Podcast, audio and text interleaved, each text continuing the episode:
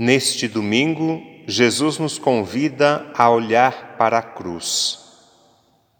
É assim que começamos a nossa reflexão, olhando para a cruz de Jesus, olhando para Jesus na cruz.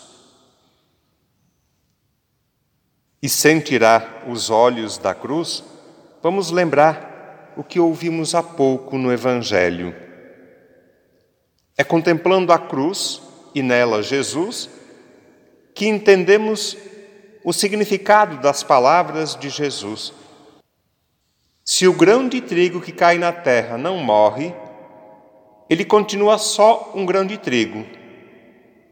Mas se morre, então produz muito fruto. Quem se apega à sua vida vai perdê-la mas quem despreza a sua vida neste mundo, vai conservá-la para a vida eterna. Se alguém me quer servir, siga-me.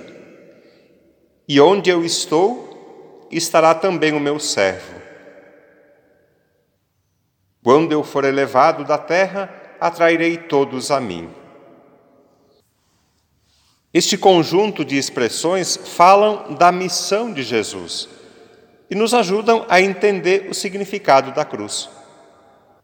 As palavras de Jesus dizem respeito também à nossa missão hoje.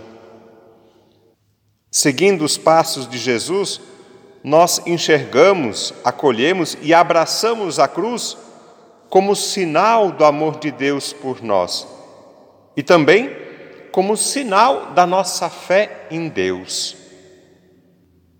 Olhando para a cruz, e seguindo os passos de Jesus, que morreu para gerar vida plena, abundante e eterna, o cristão vive e trabalha e reza e luta e se doa diariamente para que todos tenham vida.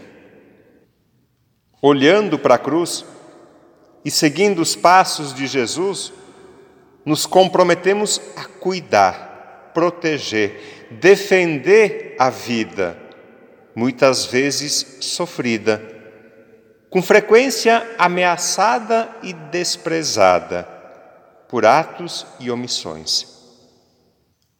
Olhando para a cruz, nós entendemos que a nossa missão é seguir e servir. Seguir Jesus e servir os irmãos. Aprendemos de Jesus que não há missão sem sacrifício, sem doação, sem entrega. Seguindo os passos de Jesus, nos empenhamos e comprometemos a construir relações de fraternidade que tenham como base e fundamento o diálogo, o respeito e o amor, como nos pede a campanha da fraternidade deste ano. Vamos olhar então para a cruz mais uma vez e nela contemplar Jesus. E renovar a nossa fé em Deus e a nossa disposição de seguir os passos de Jesus, sem fugir da cruz, sem medo da cruz.